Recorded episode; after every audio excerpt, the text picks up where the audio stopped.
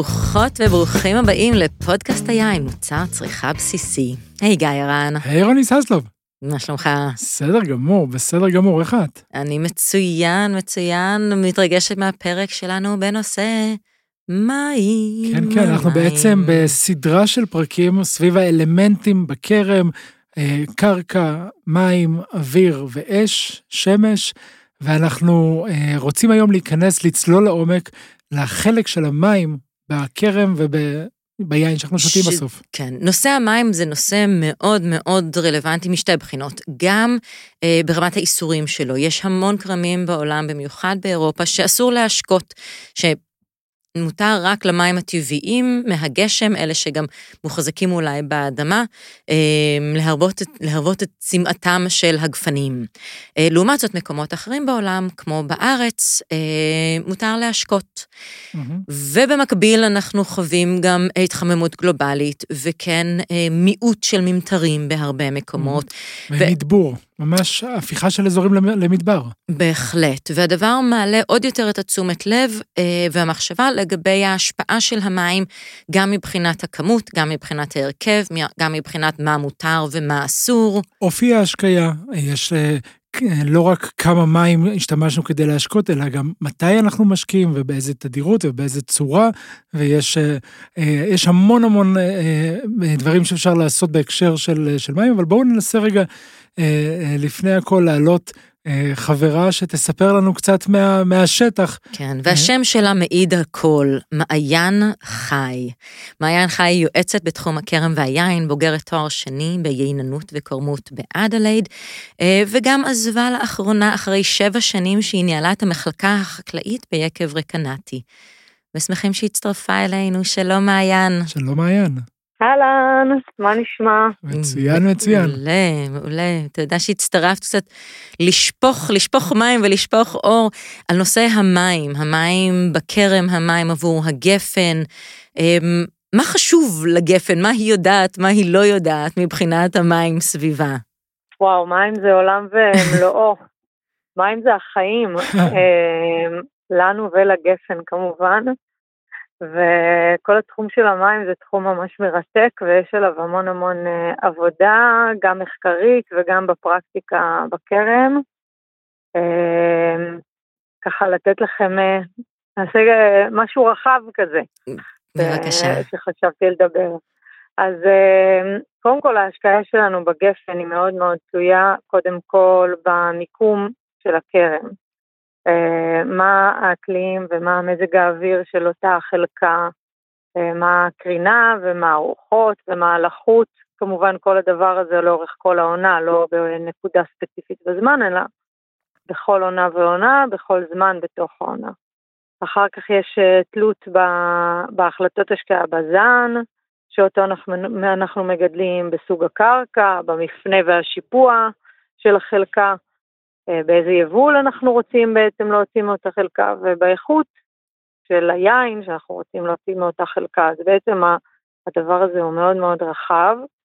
אה, ואיפה מתחילים באמת... בעצם? אם מראש אני אומרת, אני רוצה לגדל ענבי, אה, ענבים איכותיים, מה הדברים הראשונים שאני צריכה לחשוב עליהם או לשים לב אליהם? אז זהו, אז כמו שאת שואלת, באמת אנחנו צריכים אה, לקבל החלטות במהלך העונה, ובאמת להגיד מתי הזמן שבו הגפן צריכה מים, וכמה מים היא צריכה, ובאיזה תדירות. זאת אומרת, מה מנת המים שאותה נשקה, ובאיזה תדירות נשקה, ומתי בכלל נתחיל לתת מים. Okay. אוקיי. אז uh, בעצם העניין של uh, למה אנחנו צריכים מים רגע כבסיס, אז בעצם יש לנו עיבוד של מים אה, גם מהקרקע, באידוי מהקרקע וגם אידוי מהגפן, בעצם דרך הפיוניות אה, בעלה, בחלק האחורי של העלה יש פיוניות שדרכם אה, מאבדים מים בתהליך הנשימה של הגפן, ולכן אנחנו צריכים להשקות אותה כש, כשהמצב שלה מראה לנו. אז בעצם יש לנו איזה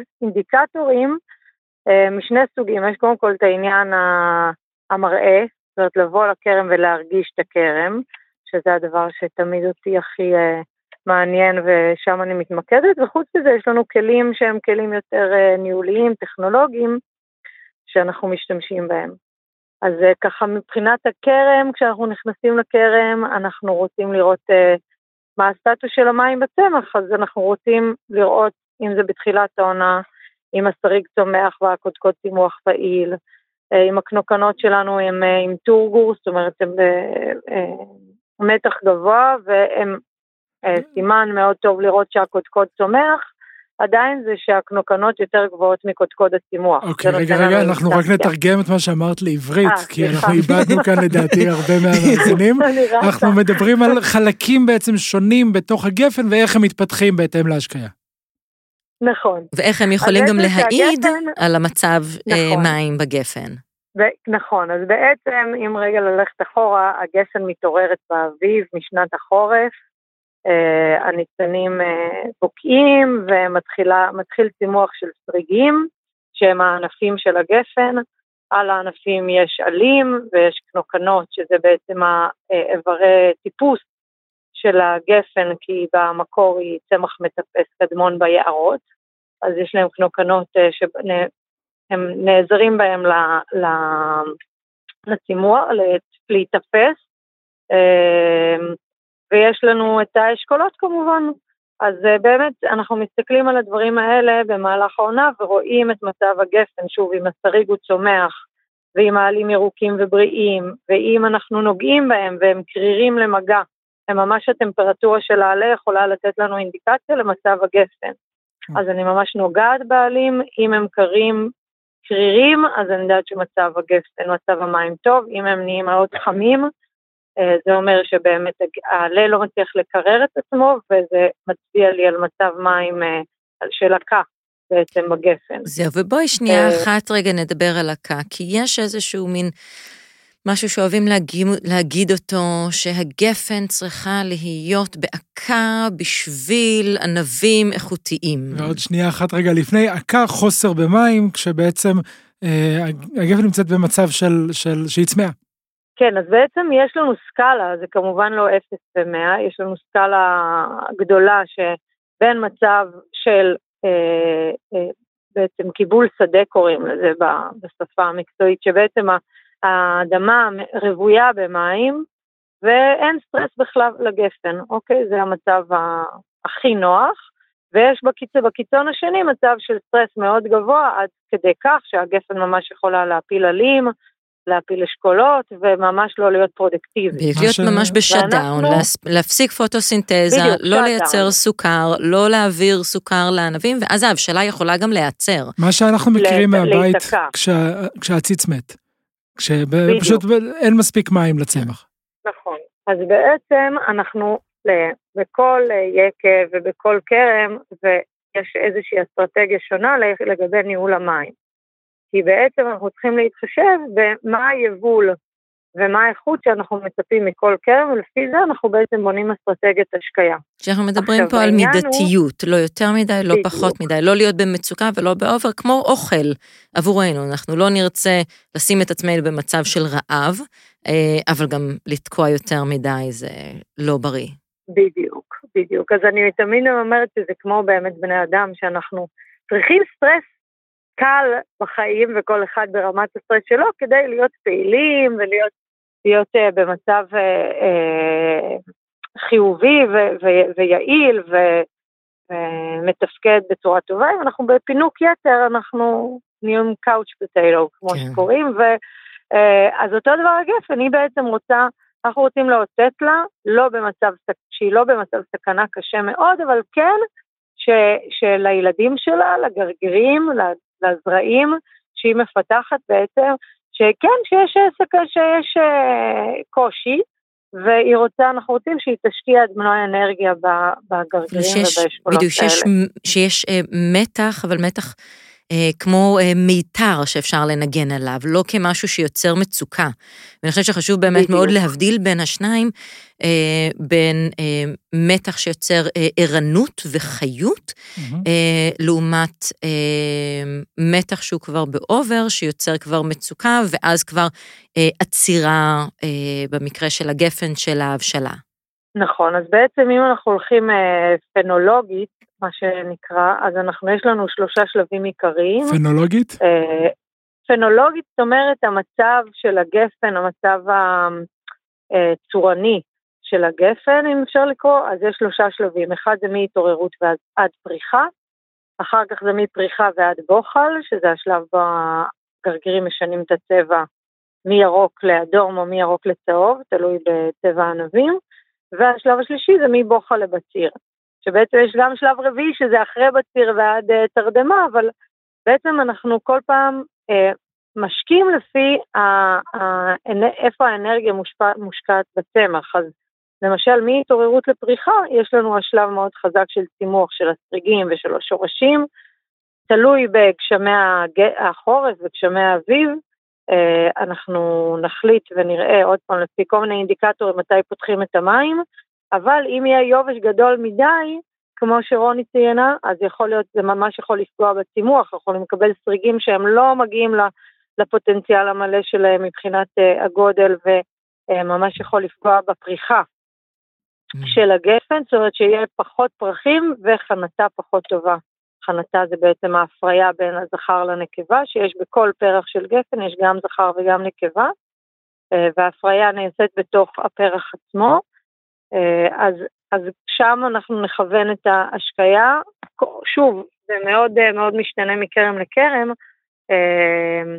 אבל זה שלב קריטי, אחר כך יש את השלב הקריטי מהפריחה עד הבוחל, אה, שבו אנחנו שוב, עדיין יש צימוח של אה, שורשים, עדיין צימוח של סריגים, אה, אבל שם זה מאוד קריטי, אם אנחנו בסטרס גדול מדי למשל בפריחה, ממש יכולה להיות פגיעה בחנתה. אז יכולים להיות לנו פחות גרגירים לאשכול, והגרגירים יכולים להיות יותר קטנים, כלומר אנחנו ממש יכולים לפגוע ביבול של אותה גפן. שאולי זה משהו שאנחנו רוצים לעשות. אבל שוב, גם שם יש לנו רמת שליטה של כמה סטרס לעשות וכמה להוריד את היבול. אוקיי. Okay. אוקיי? Okay, זה דברים שהם, אה, אנחנו, okay. אוקיי. אה, בכל חלקם בעצם אה, מחליטים עליהם. ואם אנחנו נשקה מדי, יותר מדי, אז אנחנו יכולים לקבל סימוח יתר. Okay. אוקיי. ואז יכולה להיות לנו המון הצללה. ואז בעיות בהגנת הצומח לדוגמה, ויכול להיות שלא יהיה מספיק חשיפה של אור לניצנים, מה שיפגע בפירותיות של השנה הבאה. כי אוקיי. בעצם היבול של שנה הבאה נקבע בעונה הנוכחית. אה, ואם יש הצללה גדולה מדי, אז מבחינה הורמונלית הגפן אה, לא, לא, לא ת, תכוון את עצמה בשנה הבאה ליבול גבוה. אז זה גם יכול ממש לתת אפקט שלילי אה, בשנה העוקבת. אם יש לנו יותר מדי השקיה, אוקיי? אוקיי, בסדר גמור, וכל זה בעצם מדבר על כמה מים, אבל בואי רגע נדבר גם על מתי לתת mm-hmm. את המים.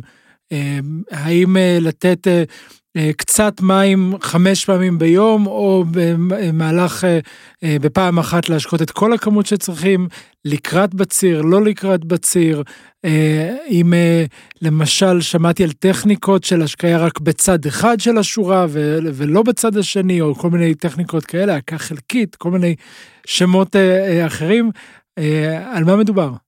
בעצם יש לנו שני, יש את מנת המים שאותה אנחנו נותנים בכל השקיה, ויש את האינטרוול שאומר מה הזמן בין השקיה להשקיה. הדבר הזה משתנה מאוד מכרם לכרם, ובאמת זה תלוי במטרה.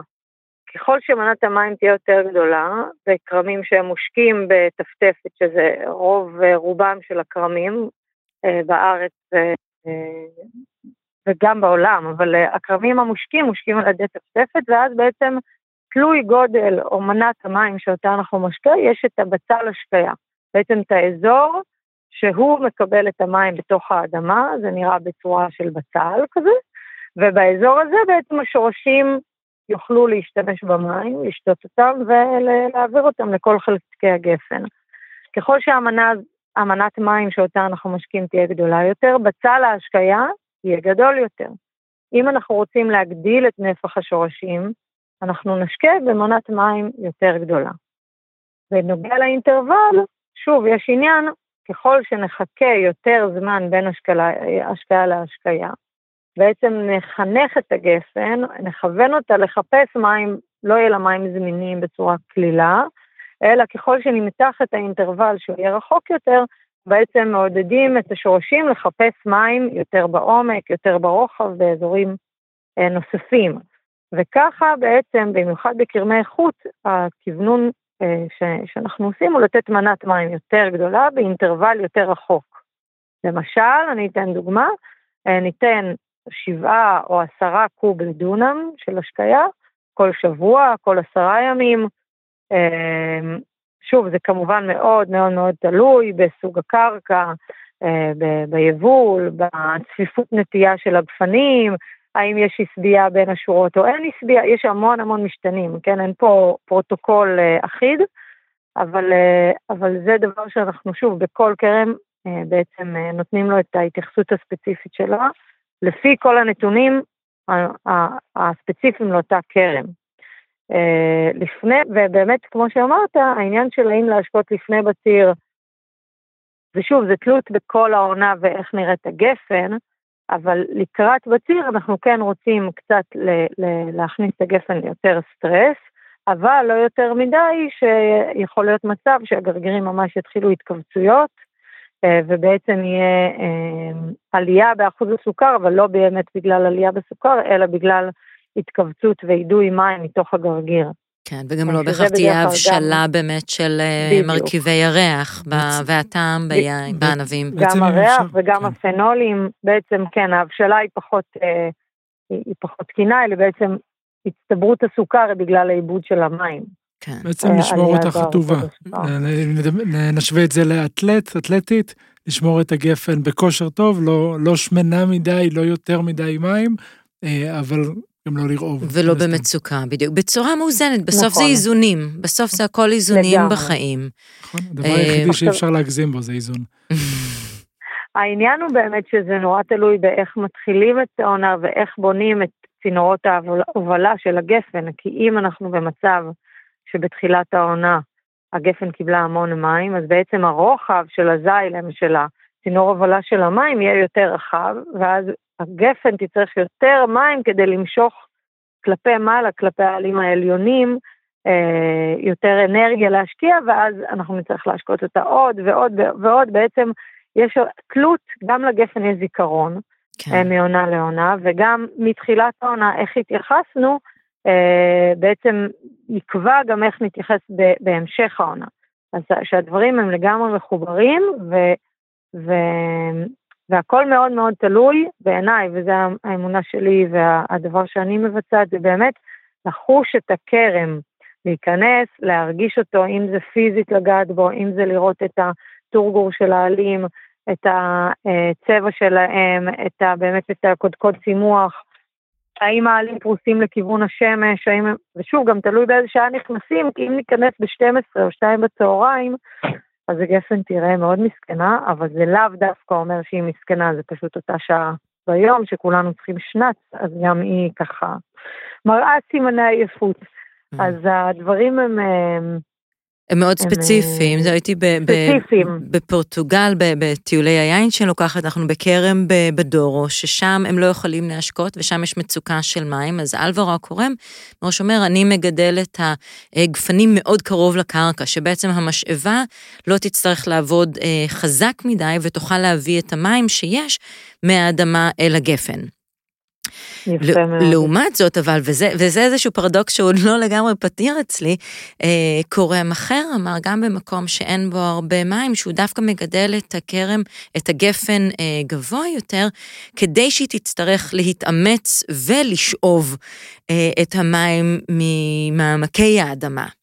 הייתי אומרת שזה תלוי, קודם כל זה באמת, אה, שוב, בספציפיות של האזור, אם יש אזור שהוא רווי במים, גם ללא השקיה, גם, גם לנו בישראל יש כרמים לא מושקים באזורים שאי אפשר להאמין, אבל בעומק הקרקע בעצם יש חרסית שיכולה להחזיק את המים ולשחרר אותה בסלואו ריליס לצמח.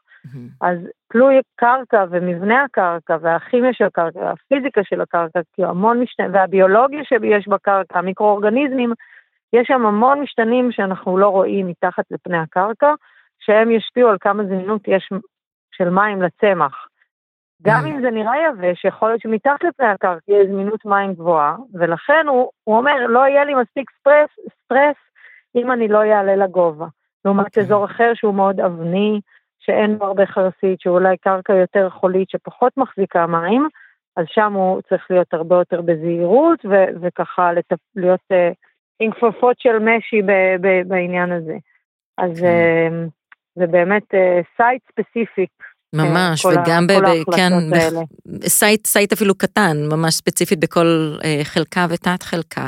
השקיה שונה. אנחנו, את יודעת, אני עושה לאותה חלקה לפני נטיעה למשל בדיקות של EC, שזה בדיקות של אה, מוליכות חשמלית של הקרקע, ומתוך זה אותה חלקה של 20 דונם יכולים לחלק לשלוש או ארבע טקטים של השקיה, כי כל חלקה אני ארצה להשקות אחרת, ממש באותו מיקום, כן? אז, אז כל התנאים, אבל, אבל אה, המבנה של הקרקע שונה, ולכן יכולת החזקת מים שונה. חלק אני אשקה כל שלושה ימים, וחלק אחר כל שבוע, אוקיי? אז האינטרוול יהיה שונה, וחלק אני אתן מנות מים שונות, וזה מדובר על אותם 20 דונם, אבל באמת אה, באזורים של, למשל תל פארס ברמת הגולן, שיש שונות מאוד גדולה בקרקע, אם מראש, לפני נטייה, אנחנו עושים סקר קרקע אה, ו- ומתכננים את הנטייה בצורה הרבה יותר מדויקת, אנחנו יכולים אחרי זה לעשות את האדפטציה בהשקיות עצמם, ולהגיע לאחידות, שזה מה שאנחנו רוצים בסופו של דבר אה, להגיע אליו בכרם. יפה. אז אה, מעיין, תודה. תודה, תודה תודה רבה. רבה. והרבה בהצלחה בדרכים החדשות. כן. תודה רבה לכם, ואנחנו עוד נהיה בקשר, תודה. בכיף. ביי ביי. וואו, טוב, אני חושב שהיינו צריכים אה, סדר גודל של 3-4 שעות כדי להיכנס לזה באמת לעומק. כן.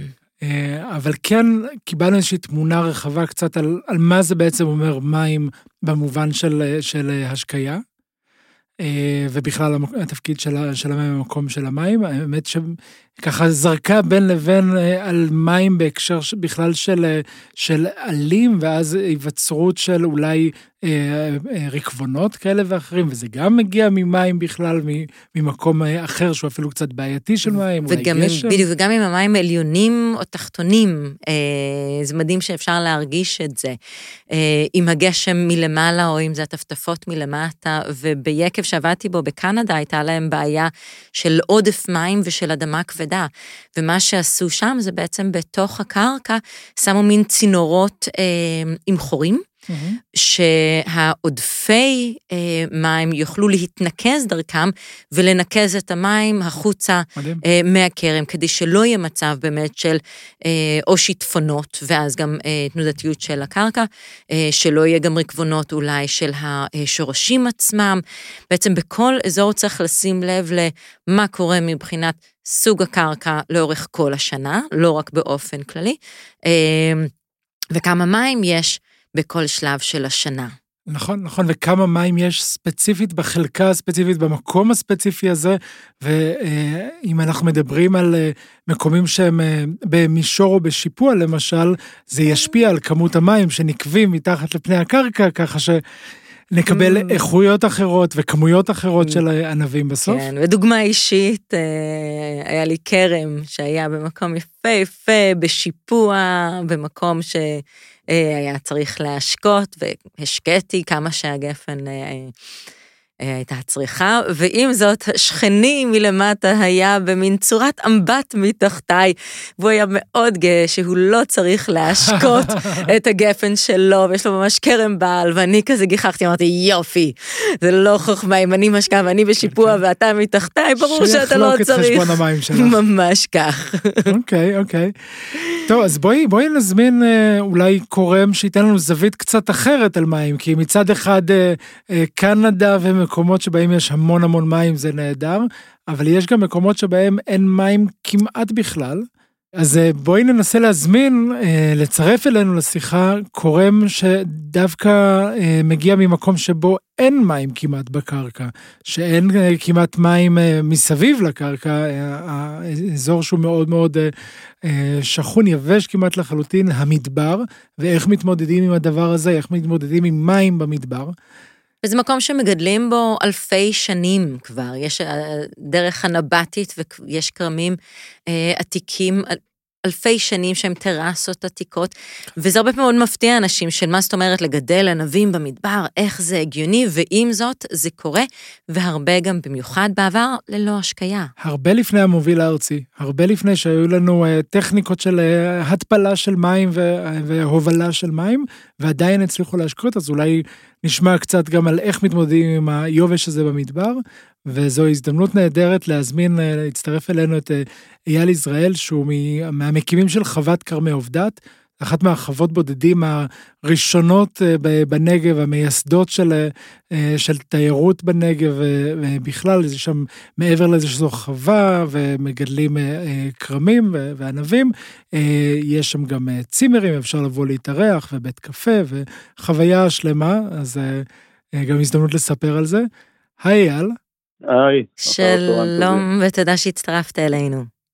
בכיף, בכיף גדול. אני אשמח לשמוע ממך איך מתמודדים עם, עם מים, עם חוסר, עם עודף, עם שיטפונות באזור מדברי. קודם כל, אה, מבחירה, איתור הנקודה שבה אנחנו נמצאים, הוא בתוך אה, ואדי שיטפוני.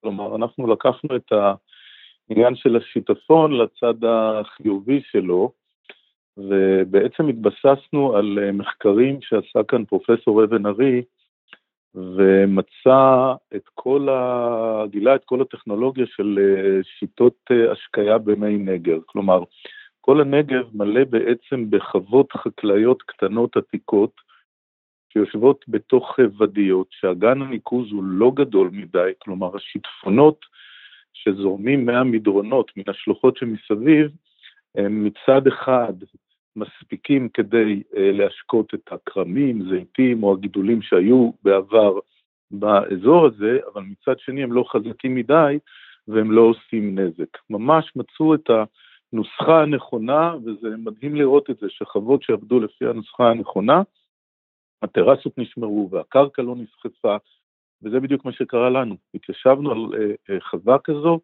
הטרסות היו במקום, הקרקע הייתה מוכנה וכאילו חיכתה לנו 1,500 שנה. ובעצם איך, איך אתם מתמודדים עם החוסר של המים שיש במדבר, עד כמה צריך להשקות, מאיפה מביאים את המים? אז uh, חלק מהסיפור המרתק הזה בעובדה שלקחנו את החווה, אני חושב שהיינו הראשונים בעצם לקחת ו... אה, להסתמך גם על אה, מי השיטפונות הקדומים, אבל גם על השקיה מודרנית. ובעצם קורה כאן דבר מאוד מעניין. קודם כל, מבחינה תיירותית, יש לנו כאן סיפור מעניין ומרתק, שאנשים ותיירים שמגיעים לאזור אה, מאוד שמחים ואוהבים לשמוע אותו. מצד שני, מבחינה חקלאית טהורה, השיטפונות עושים לנו כאן קודם כל מאפשרים לנו להשקות פחות מים מתוקים מאוד מאוד יקרים מן הסתם בנגב, ומצד שני עושים דבר אחד נוסף, חשוב לא פחות, הקרקע כאן, קרקע טלס מאוד מאוד מלוכה, וברגע שנכנס שיטפון אה, משמעותי וטוב, הוא מייצר בעצם את שטיפת הקרקע שכל כך חשובה, כי אני לא יודע אם יש עוד מקום בעולם שבו כאשר יורד גשם, החקלאים רצים ופותחים את ההשקיה, כדי לגרש את המלח מאזור בית השורשים, כי אם הגשם הוא לא חזק מספיק, המים סופחים אותו בעצם ומקרבים אותו לבית השורשים של הגפן, שמאוד מאוד מאוד רגישה למליחות הזאת. ואז אם מגיע שיטפון גדול ויפה ומשמעותי, אז חסכנו קובים רבים של מים מתוקים, ואנחנו לא צריכים uh, בעצם לעשות את זה. זה קודם כל שילוב uh, מאוד מעניין שאנחנו משתמשים בו. אנחנו גם uh, הקמנו כאן מתקן טיהור אה, חלק מהדרישות של הרגולציה, אנחנו לא מחוברים בעצם למערכות המרכזיות של מדינת ישראל, והרגולציה דרשה מאיתנו לטפל במי הביוב שלנו. ואז פנינו לאוניברסיטה, ואנחנו נמצאים איתם היום במחקר מרתק. הם בעצם יחד איתנו בנו מתקן טיהור למי השפכים שהוא מצד אחד יודע לטהר את המים לרמת איכות מאוד גבוהה שאיתה אנחנו משקים את הכרמים, ומצד שני המתקן הוא קטן, אה, לא יקר, צורך מעט מאוד אנרגיה ומותאם בעצם למקומות קטנים אה, כשלנו. והכוונה אה, של האוניברסיטה אחר כך ללכת ולשווק אותו בדיוק לעוד חוות ולעוד מקומות קטנים שאין להם יכולת לטפל במי הביוב שלהם, ואז הם גם אה, נהנים ב by-product כמובן ממים שהם יכולים להשתמש בהם להשקיה. אז יש לנו זווית נוספת, זאת חלקה אגב, שאנחנו אה, בוצרים אותה בנפרד, אני עוד לא יכול לומר איך היין שיוצא ממנה, אבל uh, בפירוש הכוונה לייצר יין מהחלקה המסוימת הזאת ולראות אם יש שונות ביין בין המים הרגילים שאנחנו משקיעים. אגב, כשאני אומר רגילים, היום זה מים מותפלים ממתקן ההתפלה באשקלון. כשעלינו על הקרקע, המים הגיעו מהמוביל ההיסטורי של בן גוריון מן הכנרת, היום אנחנו כבר מקבלים מים uh, מותפלים. אז זאת שאלה שאותי כעינן uh, מעניינת ומרתקת, מה, מה יהיה ההבדל ואם יהיה הבדל. אוקיי, okay, ובעצם כמה מתוך המים שלכם אתם היום uh, יודעים להתפיל?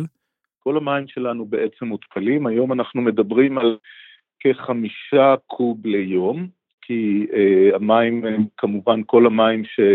סביב התיירות ובית הקפה וכל הפעילות הזו שלנו, כאשר מה שמעניין במתקן הזה שהוא בנוי בצורה כזאת שאם הפעילות התיירותית או אם אה, צריכת המים שלנו תגדל, אה, אפשר בקלות רבה להכפיל את, ה, אה, את יכולת הטיהור של המתקן ממש לעשרה קוב ליום בכמעט עלות מינימלית ביותר. מדהים. יש לנו גם, mm-hmm. יש לנו גם אה, אה, דבר נוסף שאנחנו עושים, זה גם דבר שלמדנו מהקדמונים, יש מושג שנקרא תוללת אל-ענה בנגב, זה מין רוג'ומים או גלי אבנים שמוצאים ורואים אותם בהרבה מאוד מקומות בנגב, מבחינה מדעית עוד לא ברור מה זה היה, אבל השם תוללת אל-ענה מכוון לכך שייתכן שבתוך גלי האבנים האלה גדלו גפנים או גידלו גפנים.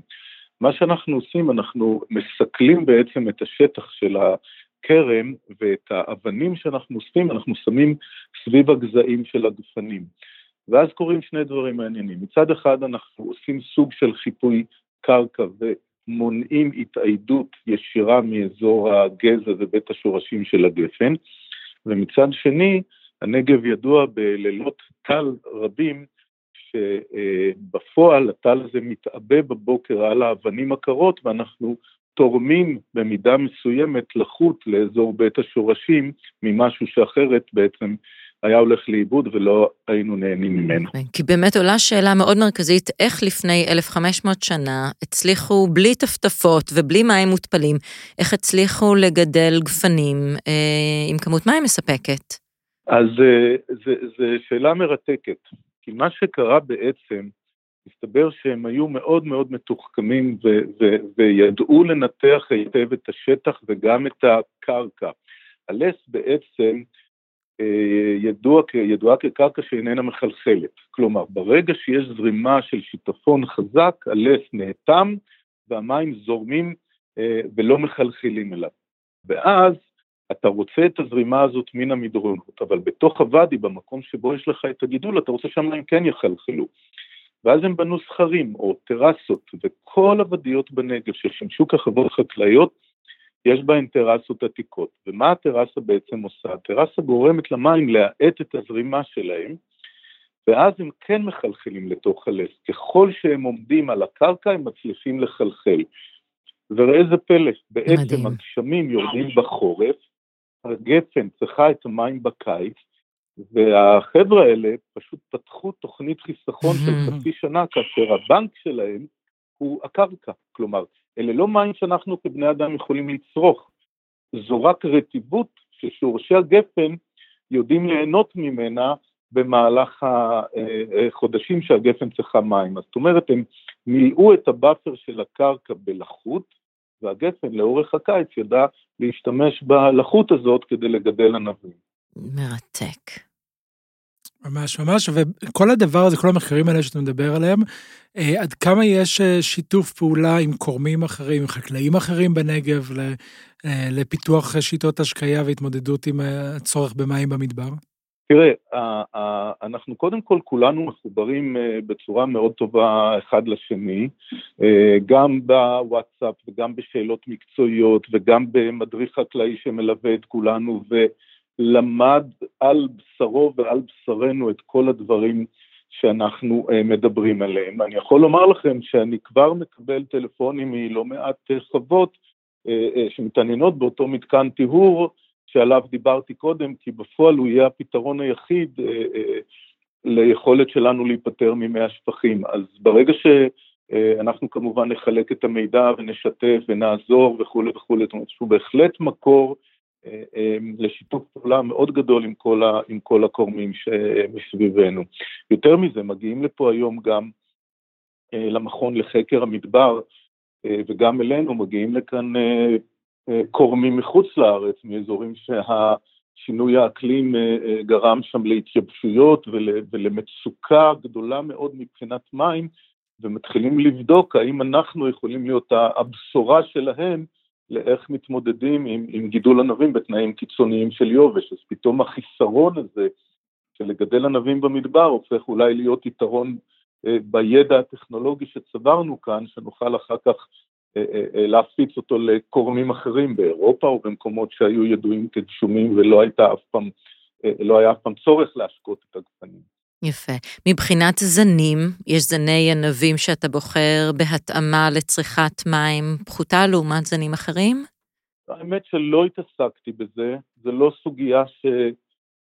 זאת אומרת, אני רוצה לא לגדל לא איזה ענבים שאני רוצה, ופשוט ליצור את התנאי סביבה שיאפשרו להם לצמוח. בדיוק, בדיוק. יפה. אני יותר שואל את השאלה איזה יין אני רוצה לשתות, ולפי זה נשתלות הגפנים. כן. יפה. יפה, נהדר. אה, טוב, זה, זה אתגר מאוד מאוד מעניין, ואני יודע שיש אה, לא מעט באמת אנשים בעולם שהולכים ומחפשים אה, את הפתרונות שמתפתחים כרגע בנגב ובכלל בישראל. כן, גם מבחינת באמת, כמו שאמרת, על התפלה של המים, להפוך מים שכבר יש לנגישים ומותאמים להשקיה, וגם באמת לראות איך אפשר להשתמש ואפילו לשמר את המים הקיימים כן, למחזר? למחזר זה חשוב. כן. יפה. בהחלט. אז uh, תודה רבה. תודה, אייל. תמשיכו בעבודה היפה, ואני יכול שוב לספר למאזינים שלנו, נוסעים באמצע המדבר, הכל מסביב, כמעט הכל חום, ופתאום רואים אה, מעין אה, אה, נחל של גפנים ירוקות באמצע המדבר, זה יפהפה לראות את זה, אז אה, זה חוויה לבוא ולבקר. זה גורם לנו התרגשות uh, כמעט על בסיס יומיומי, למרות שאנחנו uh, גרים וחיים כאן. איזה יופי. יופי. תודה רבה. תודה אייל, כל טוב. תודה רבה לכם. להתראות, ביי ביי. ישראל מושכת אליה אה, מחקרים מכל העולם ואנשי יין מכל העולם. אני יודע שיש משלחות שהגיעו ומתכוונות להגיע לישראל, הגיעו מבורדו לישראל כדי ללמוד על טכנולוגיית מדבור והתמודדות עם חוסר במים. יש משלחת שנבנית כרגע, צריכה להגיע בסוף השנה מאוסטריה. משלחת נוספת מתכננת להגיע מאומבריה, מאיטליה, בכל המקומות הללו מגיעים לישראל כדי ללמוד על התמודדות עם, המדבר ועם היובש, עם החוסר במים. וגם הרבה שיתוף פעולה, הרבה חוקרים ביחד ומנסים להבין ביחד אה, מתוך ההיסטוריה, מתוך ההווה, מתוך האזורים השונים שכבר עכשיו מתמודדים, ובמיוחד המדבר בארץ זה משהו שבעבר הפתיע אנשים בכלל, ואנחנו רק לומדים יותר איך לגדל אה, ענבים איכותיים, איך לשמר את המים שיש, אה, ואיך לעשות יינות טובים מאזור צריכים, דבר שקורה באזורים נוספים בעולם. כן, כן, לא סתם קוראים למדבר אצלנו ה-friendly desert, המדבר הידידותי, והמקום של, של מים זה משהו ש... עשינו, אה, עשינו אנחנו, אה, מי שהקימו בעצם את, לא, לא, לא את ואני פיזית, אבל מי שהקים את המדינה בהובלה של מים ברחבי המדינה, וישראל זה למיטב ידיעתי המדינה היחידה בעולם שבה יש יותר יערות, יש יותר, יותר נטייה או התפתחות ו, וצמיחה של, של יערות. אז אה, כן, כן, בהחלט. של יערות. יערות, בהחלט. אה, מפתיע. בהחלט, כן. אה, ו- וזה בזכות, בין היתר, הובלת המים והתפלת המים. אני יודע שבמדבר היום, ביקבים ובכרמים של הנגב, למעלה מ-50% מהמים שמשמשים בעקבי הנגב הם לא מים מתוקים סטנדרטיים, אלא התפלה, מחזור וכן הלאה של מים. אה, ובכל הארץ, אני חושבת שהגענו בערך ל-80 אחוז של התפלה עכשיו. לאיזה מספרים שהם מאוד מאוד מפתיעים. ומחזור, מחזור, מחזור, זה ממשיך, ממשיכה להיות התשובה. ואיתו אנחנו מדברים בין היתר גם על נטפים ועל המקום של נטפים בהשקיה. כן, נטפים, השקיה, מחקר בעולם. מעולה. שלום יחיעם, ותודה שהצטרפת אלינו. ואתה כה צנוע, שאלתי איך להציג אותך, ואתה אומר, קורם מכרם בן זמרה, אגרונום של אירופה בחברת נטפים. נכון, האגרונום הראשי של אירופה של חברת נטפים. אה, ונשמח מאוד, גם בשיחה המקדימה שלנו, סיפרת על כל מיני מחקרים סופר מעניינים בעצם שקורים עכשיו אה, בעולם, באירופה באופן ספציפי, על המהפכה של ההשקיה שקורית שם. אה, וכמה זה לא מובן מאליו, אזורים שבעבר היו רק נסמכים בעצם על מי גשמים, ופתאום הם נאלצים לשנות קצת את המנטליות שלהם. ואם אפשר ככה עוד רגע, שנייה לפני שצוללים פנימה, חברת נטפים זה אולי החברה החשובה ביותר היום בעולם בכל מה שקשור להשקיה, עובדת ב, למיטב ידיעתי בעשרות רבות, אם לא, או לא מעבר לזה אפילו, של מדינות ברחבי העולם, ומפתחת השקיה שם. נכון, מדרום אפריקה ועד דרך זימבבואה וסין ודרום אמריקה וארצות הברית כמובן ואירופה וישראל ומזרחה, איפה שלא עושים מקום על, ה, על הגלובוס, אני חושב שנטפים נמצאת שם. שנשמח קצת לשמוע ממך באמת על, על המחקרים אה, מעניינים שקורים עכשיו מבחינת ההשקיה אה, וההשפעה של ההשקיה ומה שהיא מאפשרת. אה, כן, תראה, רוני, אמרת מהפכה, הלוואי והיינו בעיצומה של המהפכה. אנחנו רגע לפניה אולי אפילו, כי היכולת להביא מים למקומות שבעבר אולי זה היה ברור שירדו גשמים, ועכשיו הגשמים הולכים ומדלדלים, וההתחממות הגלובלית זה משהו שאי אפשר להתעלם ממנו. מדבור. בדיוק, בדיוק, בדיוק. זאת אומרת, אה, צריך לחלק את זה לשניים. בחלק מהמקומות אולי אפילו יש מים, או שצריך לבנות תשתית של מים, אבל בגלל כל מיני תפיסות מיושנות, אז עדיין יש כל מיני התנגדויות להשקיה, נגיד בבורגונדי, אני, לדוגמה, שם צריך לשנות את הפרדיגמה וזה קרב חפירות. Mm-hmm. אה, וזה, וזה דבר אחד שאנחנו עושים, זאת אומרת, היום בבורגונדי נגיד יש לנו חלקה שבאה מהם, זאת אומרת, בבורגונדי היום אסור להשקות בכלל, לא משנה, טפטוף, המטרה, אבל uh, יש להם בעיה של תמותה של גפנים, וגפנים צעירים, ויבולים נמוכים, עכשיו, עוד פעם, כל קילו בבורגונדי זה עשרות יורו. כן. אבל עדיין, יש שם קרובים שאומרים, אוקיי, היו בספרד, היו באיטליה, היו בדרום אפריקה, היו בישראל, ואומרים, אוקיי, אולי יש דרך לעשות את זה אחרת, עם השקיה, עם טפטוף.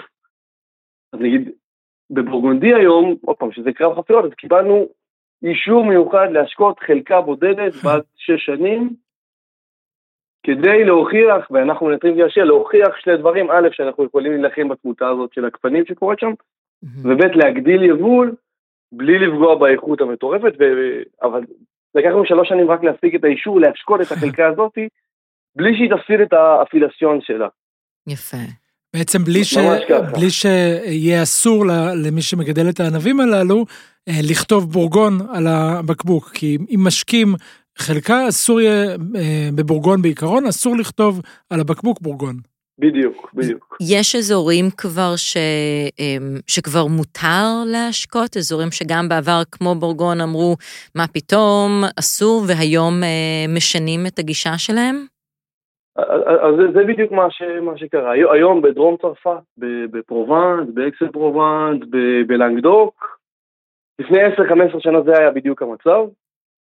וזה באמת קרב חפירות, זה אנשים שהיו לפניי, הרבה צרפתים, אבל בעיקר עוד פעם, אנשים שהיו בחוץ, בעיקר בעולם החדש, מה שנקרא, בקליפורניה, בעיקר בדרום אפריקה, באוסטרליה, ונלחמו אז את המלחמות שאנחנו עושים היום בבורגון, והיום, אה, להערכתי, אני חושב שיש יותר כרמים מושקים בטפטוף מאשר כרמים לא מושקים. ומה... באזורים האלה של דרום צרפת. ומה מגלים באמת מבחינת איכות הענבים, או מה ההשפעה או ההשלכות של האישור של ההשקיה שם? תראי, זה מתחלק אה, לכמה חלקים, הרי אנחנו מבינים שזה, אה, בכרמים יכולות להיות לי הרבה מטרות.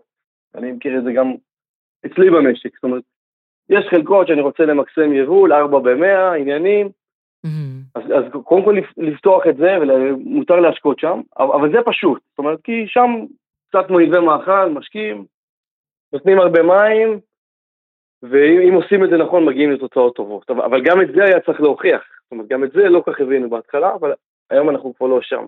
Mm-hmm. אם אנחנו מדברים פה כבר על, אה, על עניינים של איכויות, זה יכול להיות מאיכות בינונית, אבל בכל זאת שאנחנו רוצים לייצר עקה ברמה מסוימת ועד הפרימיום של הפרימיום, אז גם שם, עיקר העבודה שלנו היום שם זה, זה ה fine-tuning של הדברים האלה. זאת אומרת, אוקיי, אני מסכים להשקות, אני גם לא רוצה להשקות הרבה, ואני רוצה לקבל איכות גבוהה, ואם אפשר שעל הדרך יהיה לי יבול יותר גבוה מהשכן שלי שלא משקה, מצוין. וזה עיקר העבודה. על כן? להוכיח איכות, להוכיח שאתה לא פוגע באיכות בזה שאתה משקה. לשבור את הפרדיגמה הזאת ש, אה, שקיימת שם, בייחוד בצרפת, אה, אה, שהשקיה פוגע, זה משהו שאסור, ומשהו שפוגע באיכות, ואגב לא רק השקיה אלא גם הדשיה, זאת אומרת דישון דרך מערכת ההשקיה, mm-hmm. גם זה, אם זה נעשה נכון ובחוכמה ובשלבים הנכונים בפנולוגיה של הגפן, בכמויות יחסית קטנות אפשר למקסל, להגיע לאופטימום הזאת של הכמות והאיכות. שזו שאלה ו... באמת מאוד קשה של איך מוכיחים דבר כזה.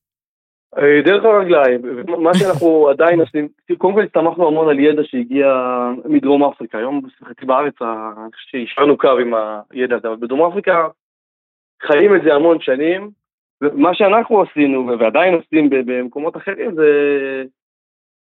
לקחת באמת חלקה ולחלק ולשבת עם המגדל ולהגיד אוקיי, מה יעדי הגידול שלך? אתה רוצה, אתה רוצה איכות בינונית, אתה רוצה איכות פרומיום, איפה אתה חושב, אנחנו יודעים להגיד לו, אבל איפה אתה חושב שהכי נכון לייצר את הארוכה? הייתה הכרה, האם בין חנתה לבוכרל, האם קצת אחרי הבוכרל, האם קצת לפני בציר, כמו שהיה מקובל בארץ. Mm. ואז אנחנו באים ובדרך כלל מלווים את זה, לוקחים חלקה ומפצלים אותה לכמה חלקים, ואומרים אוקיי, פה תעשה מה שאתה מבין, אל תשקיע, תשקיע הרבה, תשקיע כמו שאתה יודע, ו- וליד זה אנחנו מראים לו שתיים שלוש אפשרויות אחרות. Okay. אוקיי. עקה מתונה בין חנתה לבוכרל, עקה חריפה לפני בציר, כל מיני משחקים כאלה. מגבים את עצמנו עם המון מדידות. חיישנים, חיישני קרקע, מדידות לוויין, פוטנציאל מים בגזע, כל הדברים האלה.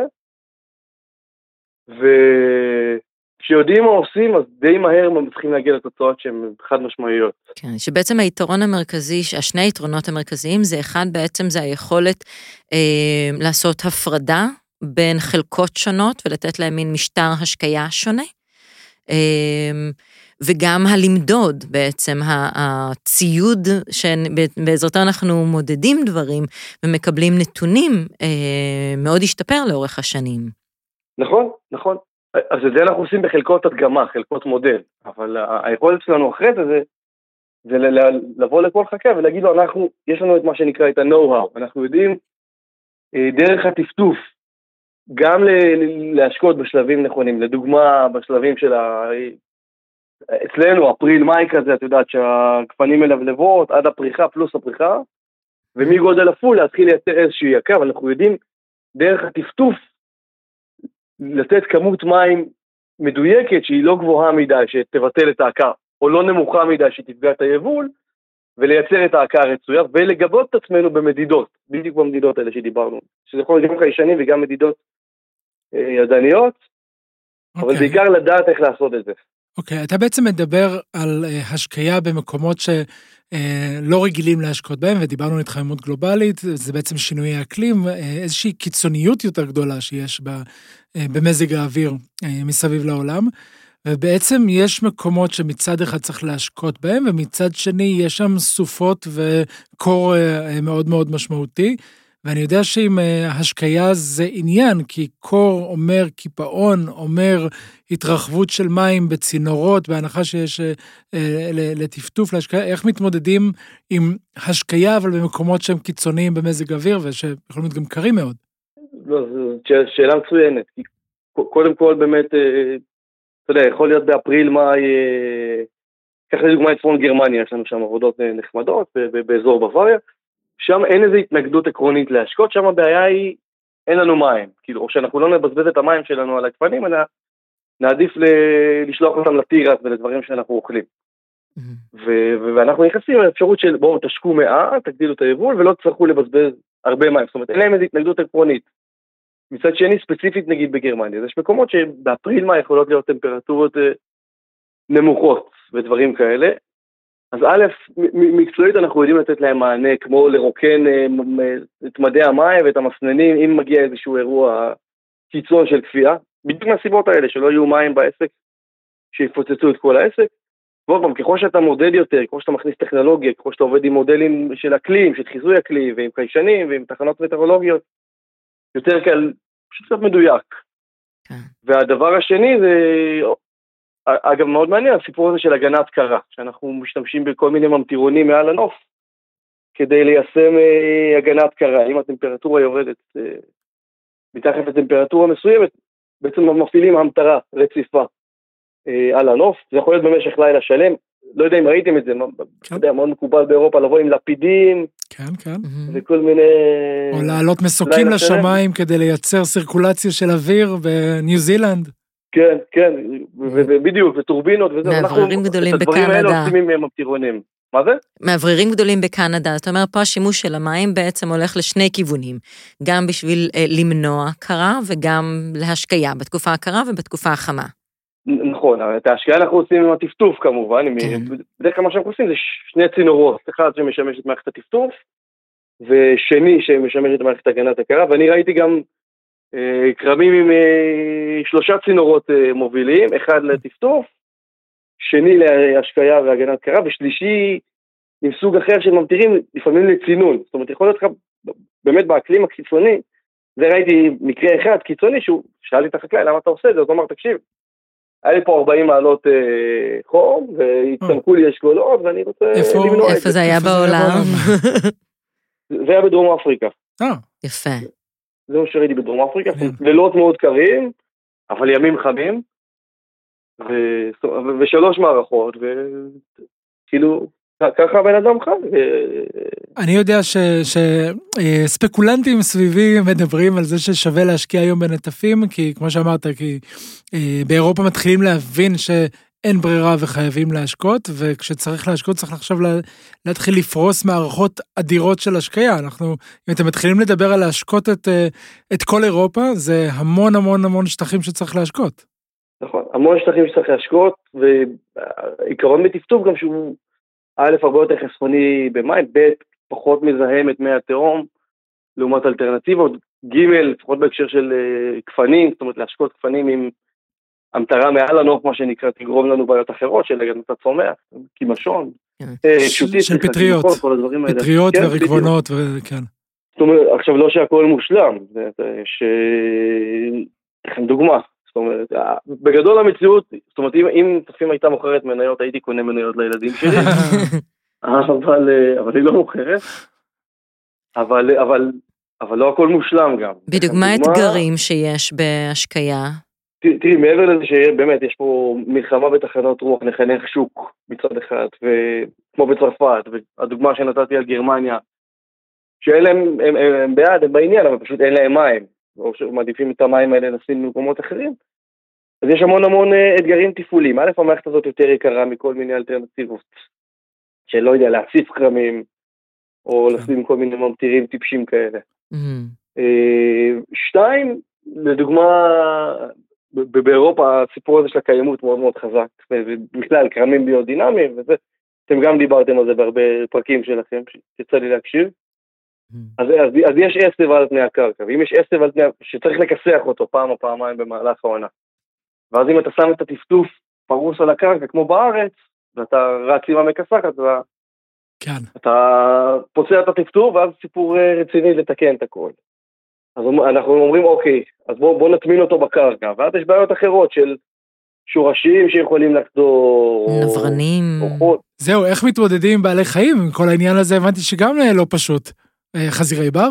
כן, כן, כן. אז, אז אני אומר, אפשרות אחת היא לטמון, mm-hmm. והשמיכה היא לפעמים תמיד היא קצרה מדי, זאת אומרת, אם טומנים לצורך העניין, אז יש בעיות אחרות, כמו שאמרתי, של חדירת שורשים לטפטפת, או כל מיני חול שיכול להיכנס.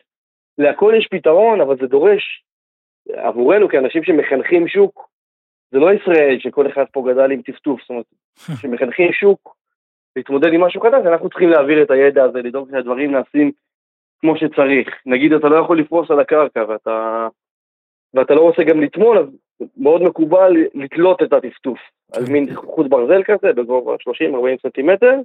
כן, בדיוק בגובה של חזירי בר. כן, טיפה מעל, כן. שזאת באמת השאיפה, הגובה שהחזירי בר לא יוכלו להגיע, אבל, אבל עדיין יש אה, שועלים, צבעים. שועלים, נקרים, קויוטיז, you name it, כאילו, הכל יש. Okay. אוקיי. כן. ואיך באמת, אתה אומר, לכל, לכל דבר יש פתרון, תלוי איזה בעלי חיים יש בסביבה. איך מתמודדים עם התחרות על המים מול הצמחייה מסביב, עם צמחיית הכיסוי? תראי, קודם כל, כל דבר שאתה מודד, אתה, אתה משתפר בו. אה, הצמחים שם, והם שותים מים. עכשיו, אם אני, יש לי אפשרות להחזיר את המים מתי שאני רוצה, כמה שאני רוצה, דרך מערכת הטפטוף, ואני מודד את זה בקרקע, דרך חיישנים, אז אני, אני לוקח את זה כנתון ומוסיף את המים מתי שאני רוצה בעונה, אה, בהתאם, זאת אומרת, היא השביעה שם והיא נתונה, היה לי, היה לי מקרה הפוך דווקא בקוניאק, שהם הזמינו מאיתנו מערכת טפטוף וגם חיישנים, מהסיבה ההפוכה, כי הם רצו לתת מים כדי לקיים יותר את ההשביעה, את הגידול הכיסוי. יפה. כן. טוב, זה, זה עוד עולם ענק ורחב, ואנחנו עוד uh, יכולים לצלול uh, לעומק ולרוחב. אנחנו נשמח uh, למי שירצה uh, שיעלו שאלות uh, לפורום שלנו, מוצר צריכה בסיסי בפייסבוק, ואם uh, אתה תוכל uh, להצטרף לענות, לספר לאנשים, זה יהיה נהדר, אם לא, אנחנו נדאג uh, להעביר אליך את השאלות שיעלו, מבטיחים. תודה. תודה, יחיעם, תודה שהצטרפת אלינו. אחלה בכיף, תעשו חייל חבר'ה, היה תענוג. תודה. להתראות. ביי ביי. ביי ביי.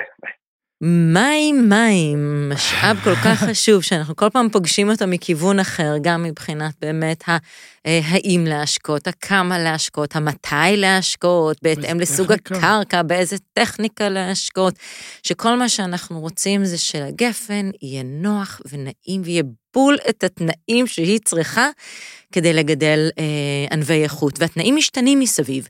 מה שהיה פעם זה לא מה שיש היום, ואנחנו רואים את זה נכון. בצרפת ו, ובפרובנסיו הראשונים להבין שחייבים להשתנות, ועכשיו גם ב... בקליפורניה עם, ה, עם השריפות הענקיות שיש, והיו עכשיו כן. שריפות בצ'ילה בכלל, עם, אה, שוב, המזג אוויר משתולל, הוא מאוד לא יציב. הוא משתנה, ואנחנו בעצם, אם אנחנו, חשבתי מקודם שהוא אמר על זה, שעל, על, על, דיברנו על טרואר. ובאופן עקרוני, אם תנאי הסביבה משתנים, יכול להיות שאם לא נעשה כלום, לא נוכל לגדל ענבים. אז הטרואר של המקום הוא יהיה כזה שלא יאפשר לנו לגדל. ופה אנחנו נמצאים רגע בשנייה. מה חזק ואיפה אנחנו מוכנים לעשות מניפולציות מסוימות, עד איזה רמה, וגם איפה לא. כשאנחנו כן מעוניינים ביין. כן. בעצם אני יודע שיש לא מעט שמדברים על, על חזרה למקורות ומה שמדברים על טבעי, אה, כשנהיה כנים רגע עם עצמנו. חקלאות זה לא טבעי, זה התערבות של, של האדם. אה, יש יתרונות ויש חסרונות, והשאלה היא, כמו שאמרנו קודם, איפה האיזון ואיך לבנות את זה בצורה נכונה, שתאפשר לנו לחיות בצורה טובה, ועוד יותר חשוב, למסור לדורות הבאים אחרינו עולם שיהיה להם טוב לחיות בו. בדיוק. והקיימות, מה שנקרא regenerative, זה מדבר מאוד חזק על זה, זו המילה החזקה, ולא סתם כמשהו אה, אופנתי, אלא כמשהו שהוא מאוד ממשי, שמדבר על איזה תנאים אנחנו צריכים, כבר התערבנו. בוא נגיד ככה, אנחנו כבר התערבנו. מה, איזה התערבות אנחנו צריכים, או איזה חלק, לא התערבות, איזה חלק פעיל אנחנו יכולים לקחת כדי לשמור על איזון, כדי לשמור אה, גם על עושר הקרקע, כדי למנוע את המדבור, כדי למנוע את הסחף קרקעות, כדי לגדל את הצמחייה בצורה המגוונת ביותר אה, שאפשר, כדי שכל המערכת הזאת תהיה אה, חיה ו... ופוריה ומאוזנת. ובסופו של דבר, שנוכל לשבת על המרפסת עם כוס יין טובה, או מול הים, או איפה שלא נרצה להיות. ושכולם ייהנו מזה. תודה רבה, רוני. תודה, גיא. כיף חיים, ואנחנו שוב מזמינים אתכם רגע לפני הסיום להיכנס אה, לפורום שלנו, מוצר צריכה בסיסי בפייסבוק, לכתוב לנו. אתם גם כותבים לנו מדי פעם אה, מיילים, וזה כיף גדול אה, לקבל את זה, והודעות, ווואטסאפים וכן הלאה, אז תמשיכו לעשות את זה, ואנחנו לחלוטין מקשיבים ומקבלים מכם השראה. תודה רבה. תודה, לחיים טובים. ביי.